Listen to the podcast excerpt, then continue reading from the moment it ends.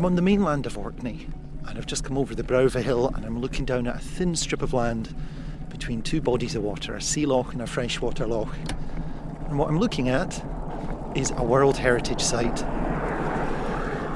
And where I'm going is the most exciting new Neolithic archaeological site for generations the Ness of Brodgar, a place only discovered half by accident 20 years ago. It has profoundly deepened our understanding of, of society, of culture, of life 5,000 years ago. And I'm there to meet Nick Card, for whom this has really become a life's work. He was there from day one and he's still there running the site, running the dig, uncovering building after building. And Stone Age buildings are pretty rare.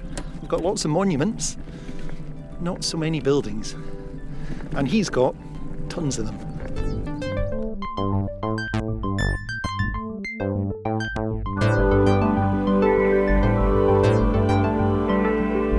My name is Matthew McGee, and I was always fascinated by standing stones I came across, wondering who put them there, how come they're still there, and what on earth were they for? Monumentality is, is very much a farmer thing. Someone put these here 5,000 years ago and they're still here, and that's magical. So I persuaded some experts to meet me at Scotland's most beautiful, interesting, and remote Neolithic sites and got on my bike to go and talk to them. By saying, I can make the sun come back and the days get longer again. Let's just build this monument and I'll show you. So And they showed me how much we can learn about the sophisticated, connected, artistic lives of the very first people to give up hunting and gathering and settle down as farmers. He described what the culture was that this was a part of? No. this is my journey, and these are the stories I heard. Welcome to Stone Me, investigating Scotland's oldest places.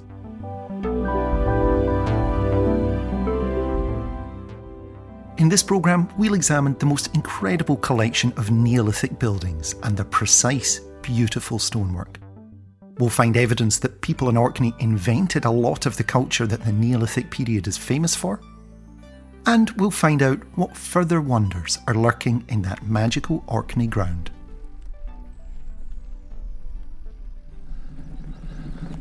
Just coming down a slight hill with the, the isthmus, a little strip of land between the two bodies of water ahead of me. And the, the richness of what's around here is just ridiculous. I've got the stones of Stenness, possibly the first stone circle ever, possibly the source of so much that we'll come to talk about on Stone Me. Uh, passing by my right, we've got the Watch Stone looming just at the and the place where you cross over onto that isthmus. Just out of sight, over to my right, is Barnhouse, a relatively recently discovered settlement. And then up ahead, raised up further down, is a magnificent, enormous Ring of Brodgar, the biggest stone circle in Scotland. So this place is just packed. Oh, hang on, that's not right. I have to turn. Yes, that's me cycling right past the site. Dazzled by the majesty of all the stones poking out of the ground, I forgot that my site wasn't much to look at at all. It's all in the ground after all. But I doubled back in time to see a flock of geese land in the Loch of Harray the freshwater loch to the east of the site.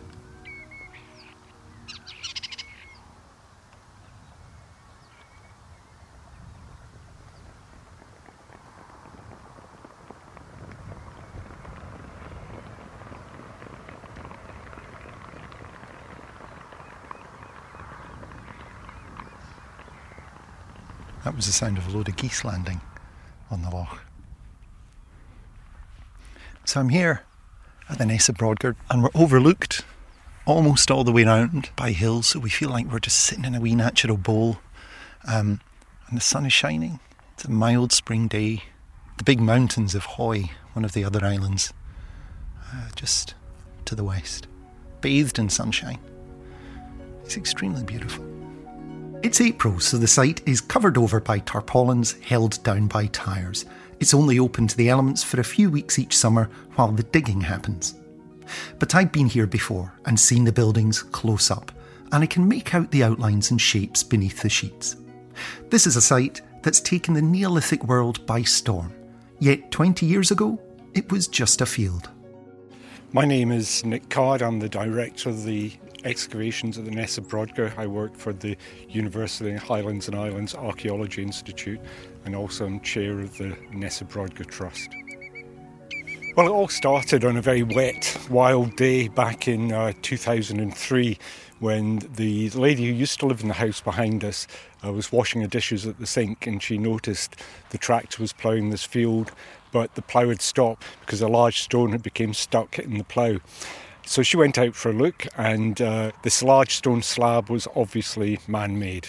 It had been kind of altered by the creation of large uh, notches on one side, and one the other edge had been beautifully rebated. So she, they called in the archaeologists, and I remember distinctly Julie Gibson, who was county archaeologist at the time, Professor Jane Downes, uh, who's head of the Archaeology Institute, and myself came out for a look. But what they in fact uncovered was the top of a piece of walling, very reminiscent of the very angular, symmetrical architecture we see at the neighbouring site of Barnhouse in Structure 2. So this got us very excited because only the previous year, this field, these two fields had been geophysics as part of the World Heritage Geophysics Okay, program. technical talk break. I'll be interrupting from time to time to explain some terms if they're ones that I had to go away and look up. A geophysics analysis is an attempt to survey what's under the ground without digging, so that you can focus expensive archaeological digs on the areas most likely to give you results. It uses magnetism, electrical resistance, and radar measurements to give you a rough picture of what big structures lie beneath the surface. Back to Nick. Part of the World Heritage Geophysics program, and it showed that the whole of the tip of the peninsula was just covered in geophysical anomalies, rectangular ones, square ones, concentric ones, you name it, we had it. But as is ever with geophysics, it's sometimes very difficult to interpret. So you really had to put spade to ground and see whether this piece of Neolithic walling, how it related to all these other anomalies. And little could we imagine at that stage that in fact this was just the tip of the iceberg and this whole peninsula the tip of it, this huge mound which stretches, oh, it's almost 250, 300 metres long, 100 metres wide, goes from the shore of the Loch of to the shore of the Loch of Harray. It's all man made and it all seems to date primarily to the Neolithic period. Where we're standing, we're standing on top of perhaps three or four metres of archaeology, and that is all Neolithic in date. But we're still excavating only about 10% of the site. You could spend the next hundred years excavating here and still probably not get to the bottom of it. The whole landscape because we've done a major geophysics program that now extends all the way from really the, the far skyline right the way down the peninsula and out towards Maes Howe and uh, other large areas of geophysics around Skara Brae, that what you see today it's not even the tip of the iceberg. There is so many sites here. For instance, just at the brow of the hill behind the, the, the, farmhouse we see up there, there's another very large site was shown up by the geophysics, and field walking has uh, collected early, uh, Neolithic material there. So that site is even bigger than the Ness. But whether in fact it's all contemporary, only excavation can show. So, what is the Ness of Brodgar? What are we actually looking at? Well, in this trench in front of us, uh, this is our main trench. Nick gives me a really detailed rundown of the site. It's a collection of beautiful, unique stone buildings of unparalleled size and with incredibly fine carvings that was used and rebuilt over a thousand year period. It was probably a ceremonial place, and the sheer scale of it tells us what a rich spiritual life these people led, and how much material wealth they had to be able to devote resources to building and maintaining a site of this size. How do we know they were rich and showing off? By looking at a recently discovered rubbish heap, or midden. 27. Uh, but that midden mound, it's not just seems to be a rubbish heap, it almost seems to be a, a, statement that the Neolithic people were making about what was happening here. Because with these large gatherings of people, we see consumption, conspicuous consumption, on a very, very grand scale. And what that midden heap is reflecting is that consumption. They're almost saying, look at us, this is what's happening here. This site has been an absolute treasure trove of artefacts, of tiny fragments of pottery or stone, from which the experts can deduce so much about life 5,000 years ago. We are dealing with sometimes you know, thousands, several thousand finds each season, and all of this has to be sorted. For instance, our ceramic assemblage, which is mainly grooved ware, kind of classic late Neolithic style of pottery, almost like a, a bucket. Um, we have over 100,000 sherds of that, the largest assemblage by far of that style of pottery anywhere in the UK. And grooved ware is one of these exceptional uh, types of material which perhaps had its origins in Orkney, maybe at the Ness, who knows, but then spread out and became this kind of pan British phenomena. So we have the largest array of different types of stone tools. Many of them are unique to the Ness.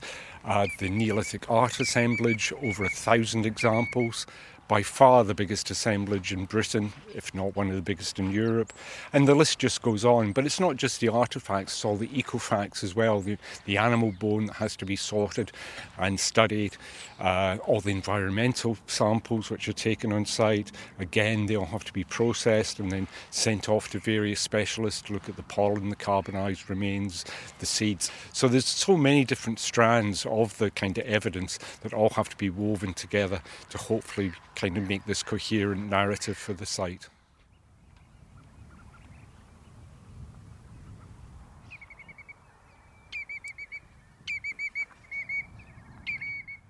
I'm going to ask the question you'll hate being asked, and people in Neolithic really hate. Mm. What, what was it? the, the that is the big question, I think, with so much of archaeology. What was it? How was it used? And the Ness, there's no simple answer for that because the Ness was in use for probably over 1200 years longer when you take into account the, the Mesolithic activity, the pre Neolithic activity that we found evidence for here. So, over that thousand years, the Ness wasn't static. Think about a thousand years in terms of British history. A thousand years is the same time scale between now and the Battle of Hastings in 1066, roughly. And look at the way how society has changed and developed over the last thousand years. Well, the Neolithic was no different. It was a changing, dynamic society. So, I think that you know it, how it functioned changed over those thousand years. But I think during its heyday, probably through much of its life, it was a place of gathering. If you want to try and kind of distill it into a few words, it was a place of gathering where people came at particular times of year. Maybe from not just across Orkney, but maybe from much further afield as well. So, so not a village, not a town, buildings used for ceremonial or social use? Yes, I think that uh, when you look at the scale of what we have at the Ness, some of these structures, um, you know, you go to Skara Brae and you look at the size of the domestic dwellings there and compare it to what we have at the Ness of Brodgar. Some of these buildings would consume three or four Skara Brae style houses within them. They are huge. So we think of them more in terms of kind of community buildings, maybe where people came at particular times of year to celebrate particular events. And we have thought that maybe these structures were built by different communities from across Orkney, all wanting the presence to be felt here at the Ness of Brodgar, this very, very special place. But then again, we're starting to maybe see how some of these buildings had different functions. So there's lots of questions, and it's only through the post excavation analysis that, that we can really start to unpick how these structures were used.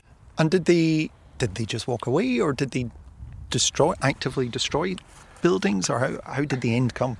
Well, I think it, was, it wasn't just an overnight process. I think this was ongoing over several generations, possibly.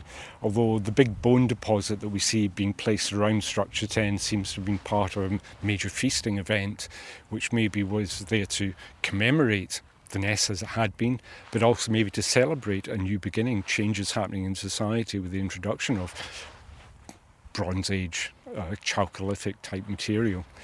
But um, I think it's it's no easy answer again about what happened at the end. But what we do see is that some of the buildings are dismantled, some of them are almost levelled, uh, but also they're filled in with layers of midden and rubbish and you know collapse in the buildings, but also vast amounts of midden material seems to be deliberately placed. So it's almost like like they're trying to destroy the the memory of the Ness.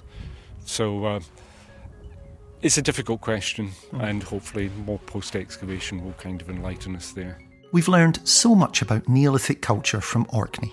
If there's a Rosetta Stone for decoding Neolithic culture and society in Britain and Ireland, then Orkney is it.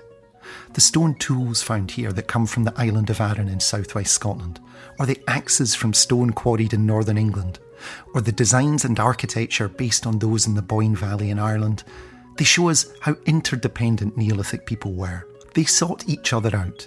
They created enough of a common culture that they could gather together in rituals and ceremonies based on a shared spirituality. They copied each other and then went home to bolster their status by bringing art, style, objects, and techniques to their own communities. And perhaps simply because Orkney buildings were made in stone and not wood, and so the material survives. Or perhaps because it was particularly wealthy. Or maybe because its sea location at the tip of Britain made it easily reachable. For whatever reason, Orkney always appears to be at the centre of any consideration of Neolithic culture in this part of the world. Can you describe what the culture was that this was a part of? No. um, I, I, think that you know it's it's very difficult to well you can generalise, but I think what you've got to start doing is trying to unpick kind of particular areas, particular you know, like Orkney as a whole uh, and then try to relate it elsewhere. Uh, we found material here from, uh, for instance, pitchstone, a type of volcanic glass from the island of Arran, down the southwest coast of Scotland. We found an axe blank, which probably came from the some of the great Neolithic axe factories in Langdale in the Peak District. Uh, a lot of the art, the ideas sometimes are just as important as the actual direct evidence, but some of the art here is only comparable to what you find in Ireland. So there's lots of ideas and probably people moving around, but it just emphasises that connectivity across Britain. That uh, I think it was very much a maritime society, and the ideas not, necess- not necessarily moving across uh, the, the land, but ideas and material being transported by water. And so we think maybe at certain times of the year or certain festivals, people would have travelled from Arran from the Western Isles, from England all the way up to here for ceremonies. Is that is that one possibility? That's one possibility. I think there's many different ways of interpreting that. That you know, how did that pitchstone, for instance, get from Arran up here? Was it just a single direct route, or was it traded, exchanged up the west coast between communities? But having said that, I think that we are seeing you know material, so much foreign material being uh, brought to the Ness that you do wonder that uh, the Ness was maybe a pilgrimage site and its kind of status, its significance was known not just across Orkney but much, much further afield. I think Orkney was a special place, but as was portrayed in a BBC series a few years ago, Orkney being the, the capital of Neolithic Britain is a total misnomer, total non starter. Well, Neolithic capital or not, Orkney experienced the same massive flowering of art and culture that's a hallmark of this period. This moment when we settled for the first time as farmers wasn't the first time that we made monuments in stone or etched patterns into pots, but something happened 5,000 years ago that resulted in the use of decoration and craftsmanship to create objects whose beauty shines down through the millennia. Maybe it was the settling that did it, the fact that through farming we could generate a surplus and so have food available for people who didn't work in the fields, but who laboured over stone, antler, and pot. And there aren't many better places to see the outcome of this than the Ness of Brodgar. Um, at the Ness, we find it incised and peck designs uh, on many of the walls of the buildings. So we find big architectural piece of stone that's been decorated, usually with with just very simple geometric designs. But um, this is kind of reflected on the, the, the art, the, the decoration you see in pottery. And at the Ness, we're discovering many new types of designs, but also the use of colour in those designs as well, whether it be in the pottery or indeed the walls of these structures. Well, I think some of the, the, the houses, some of the domestic structures you see in Orkney have very, very fine architecture, but at the Ness, they seem to take that to a different level. Structure 10, which was the, the kind of last, the biggest, the grandest building, when it was first built, it must have been one of the the finest piece of architecture, not just in Britain but in northwest Europe. The use of different coloured sandstones, the use of uh, standing stones in a kind of very ornate entranceway, the scale of the larger central chamber, the amount of art that was discovered from it, but also the, the stonework is just immaculate. Little imperfections in the stones being removed, stone being brought from many different locations across Orkney. But even some of the earlier structures, the ones that we saw term so-called piered structures, where they have these kind of stone piers uh, projecting from the inner wall faces to, to create kind of recesses along the, the inner walls. Some of those are so fine, it's just jaw dropping. Some of the stonework work that we find here is only comparable to what you might see in Maes Howe, the finest chamber tomb in northwest Europe. In fact, one of the structures, structure 27, uh, in the, the trench on the far side of the site, um, it's even in some ways more special. Last year, although most of the stone had been robbed out in prehistory, we have uncovered one of the outer wall faces, and the stonework is the finest I've ever seen in a Neolithic context in the UK. But it's also the techniques that we're using in that structure, where the inside was actually clad in upright stones, orthostats, that were partially held in place by massive, uh, almost standing stones placed on edge over some of them over four and a half, getting on for five metres long. So again, it's a unique style of architecture. But I think when you look at the Ness itself, it's the scale of what was happening here. That when you think about the, the implications of what the Neolithic, Neolithic population might have been like, but what they were doing here, it's not just, for instance, a consumerism of huge amounts of food materials, but also kind of the building materials they were using. Tens of thousands of tons of stone had to be quarried, transported here, and then constructed into these wonderful buildings. But also the use of stone on the roofs, stone tiles, and by implication, large amounts of timber must have been available. I think most of that would have came from the sea as driftwood, but it's still kind of the logistics of the site. We knew that you know you're looking at some of the stone circles like the Ring of Brodgar to actually excavate the ditch, put up the standing stones, etc. takes a lot of person power. But the Ness it, takes that to a different level, different magnitude of accomplishment. As Nick suggests, the Ness has led to some fairly excitable claims about it and Orkney in the Neolithic period. It's undoubtedly important, but Nick says it's deepened our understanding of the period rather than turned it on its head. Well, I think it probably hasn't overturned much, but what it has is emphasised that you know what we, how we view the the, the Neolithic, um, what they were capable of when you look at it's not just the Ness, it's the whole kind of landscape. Eh, further excavation, for instance, at the Ring of Brodgar, and several other Neolithic sites in Orkney, never mind the multitude of other Neolithic sites being excavated elsewhere in Britain. So it's bringing all that evidence together that is really kind of changing our views about how this, how dynamic this society was. But in the Ness, for instance, it uh, has been suggested that the Ness is kind of flipped the map of Britain on its head, and that you know, rather than being a southern-centric uh, society, that in fact Orkney was very, very important.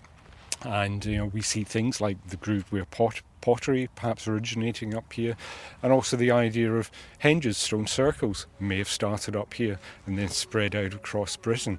There is one charge against Orkney that its archaeology gets disproportionate attention and funding because of an accident of building materials people here built in stone, not in the wood of the Cursus monuments or longhouses further south, because they had access to the local easily split, easily worked stone, and also probably because there were fewer trees here than elsewhere. That means that more structures survive here, so there's more to look at now. But we mustn't necessarily read that as meaning that this was the most important place 5,000 years ago. Is there a danger that we're painting a picture of Neolithic politics and society that's distorted by the fact that wood rots away and stone doesn't? Do we have a stone bias? Elsewhere in Britain, there is many, many other sites which maybe weren't on a par with the Ness, but I think that uh, there is potential that what you see being built in timber elsewhere, which obviously hasn't survived so well, um, that some of those structures, some of the great longhouses, um, that uh, they were of a par. And when you actually think about the amount of timber that was used in some of those, but also some of the, the, the other timber constructions, um, a friend of mine was talking to me recently about a site he was working on where they, they discovered you know, post holes that probably held tree trunks well in excess of a metre, metre and a half in diameter. And uh, judging by the depth of the post hole, you may be looking at a piece of timber that was, I don't know, 10 metres high. Trying to manoeuvre that into place is just as big, as, big an accomplishment as kind of moving some of the stone here. In fact, possibly even more difficult. The Ness of Brodgar has brought Neolithic Orkney to life in an incredibly vivid way, each digging season revealing sensational new objects or structures, forcing re-evaluations of previous theories and prompting new ones. But archaeologists have to balance the drive to dig, to uncover, reveal, and share, with the need to cover up, to preserve and protect, knowing that better analysis and technology is coming. The Ness has reached a turning point. Well, sadly, 2024 will be our last season of excavation at the Ness. Um, we've reached a stage where we will have excavated down to the primary floor levels of many of the major structures that have so far been uncovered. But having said that, there's early ones underneath those ones. But there is such a huge volume of uh, post excavation to do. But sadly, the site will have to be covered over again. Because unlike Skara Brae, which is basically made of beach stone, the Ness is made from mainly quarried stone, and as soon as you leave that exposed, then uh, it will start to delaminate. So if we left it open within a year or so, one winter in fact, you'd probably be uh, have this vision of just stone chaos here. So it has to be covered over again very carefully, but it will leave it for future generations, maybe better equipped than we are to actually preserve the site. There's been lots of suggestions about maybe building a glass dome over it, but all of that costs huge sums of money, and the conservation uh, budget would have to be, you know, several million when it gets covered over, it, it will just, it'll just be a, a field, is that right? It'll just be returned to a green field um, as it was 20 years ago. And, and when that happens, how will you feel? It's, it'll have been over 20 years at that point. Well, the Ness has been a big part of my life for, yes, 20 years, um, almost an obsession, some people might say. But uh, I think uh, we will have done the best for the archaeology, and the archaeology is a major concern. But I think the Ness will still not be forgotten about. We want to keep it there in the, in the, the public's eye, and the academic's eye as well. So we're looking at ways of presenting the site virtually through augmented or virtual reality, uh, maybe with apps, so that when people walk by the site, they can look over and see how the site was during excavation, but also as, as it was perhaps thousands of years ago during its heyday.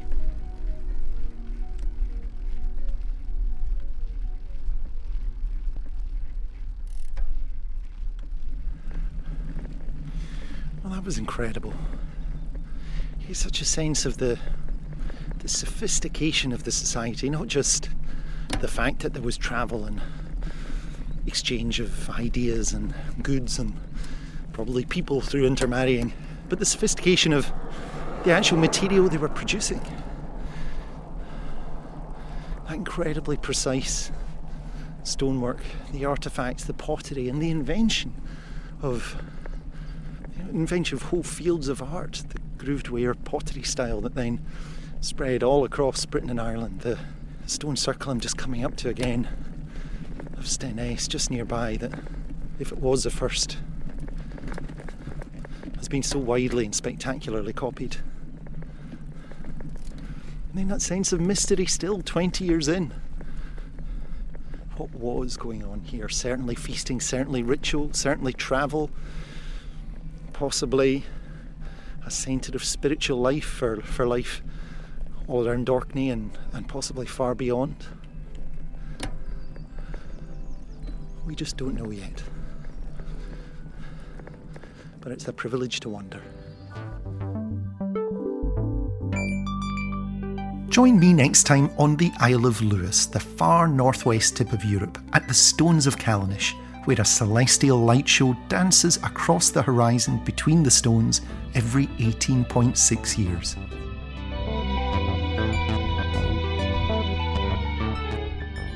And if you'd like to support what Nick and the others are doing at the Ness of Brodgar, it's really easy. Just visit the trust that funds and promotes the work at nessofbrodgar.co.uk forward slash trust or follow the link in the show notes. You've enjoyed this programme, then please do share it, or even better, like and review it wherever you get your podcasts. And you can support more programme making by buying me a virtual coffee at ko-fi.com slash stoneme. See you next time on Stone Me, investigating Scotland's oldest places.